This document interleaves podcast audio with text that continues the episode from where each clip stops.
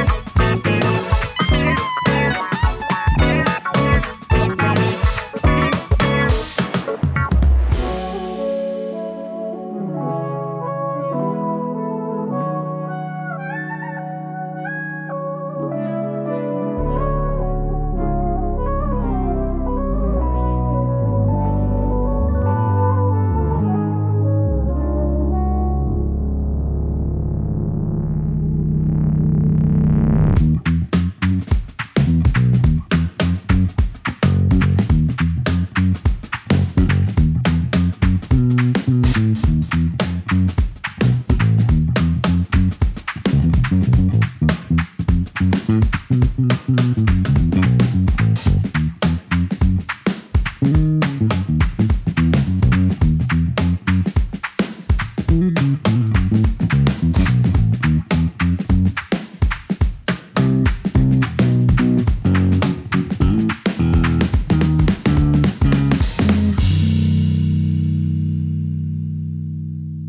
wollte mit dem Bass führen, ohne dass das Ganze nach dem Album einer Bassistin klingt, sagt Kinga Quick über Real Life. Es ist das fünfte Album der Polin, die vor drei Tagen 27 Jahre jung geworden ist. Herzlichen Glückwunsch von hier aus. Ihr YouTube-Video von Eric Claptons Tears in Heaven in einer von Jeff Berlin ausgetüfteten Version für Solobass machte sie 2016 zum Shootingstar und bescherte ihr Auftritte ohne Ende. Tatsächlich ist Real Life Kinga Gwicks erstes Album seit vier Jahren. Ihre fetten Basslinien treiben das musikalische Geschehen an, für dessen geschickt verzahnte Grooves Michael Leake als Produzent und Co-Komponist gesorgt hat. Der Bassist von Snarky Puppy hat sich vor einigen Jahren in dem katalanischen 500 Seelendorf Els Brats del Rey niedergelassen. 60 Kilometer nordwestlich von Barcelona im Landesinnern gelegen, hat sich League, der übrigens fließend Spanisch und Katalan spricht, dort ein kleines, aber feines Studio eingerichtet. Snarky Puppy Drummer Robert Bud Seawright ist ebenso mit von der Partie wie der mit einem Grammy ausgezeichnete Toningenieur Nick Hart. Kinga Griggs Bandmitglied Brad Williams steuert elektronische Tastenklänge bei, während Robert Glasbers Saxophonist Casey Benjamin auf dem elektronischen Blasinstrument Aerophone ebenfalls seinem Fable für Synthi-Sounds frönt.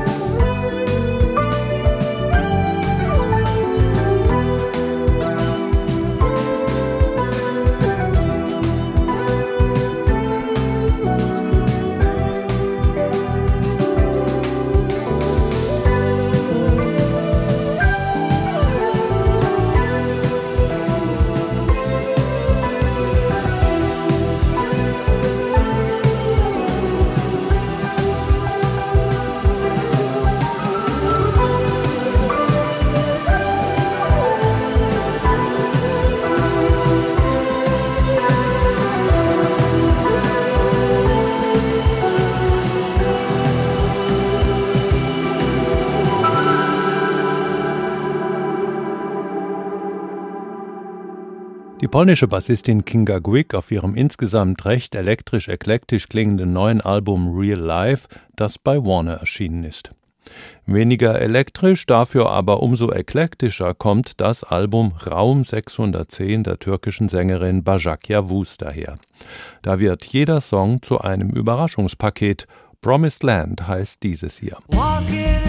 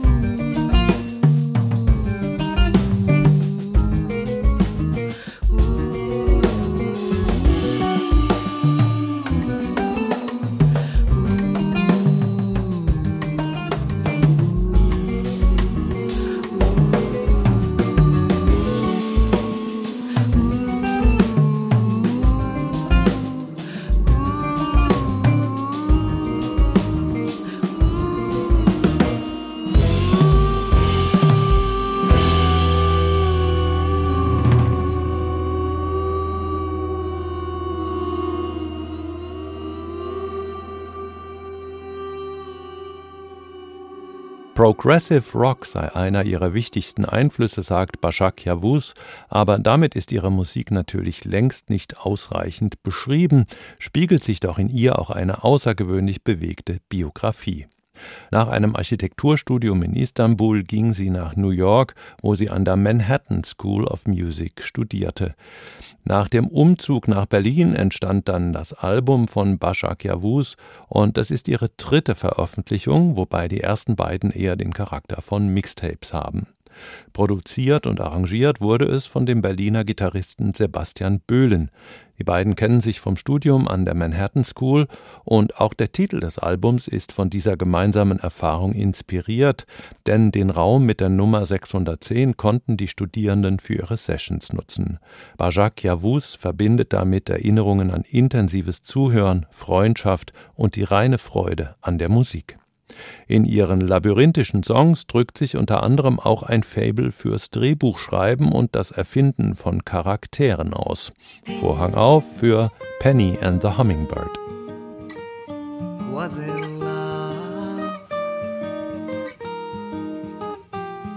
With a hummingbird wouldn't fly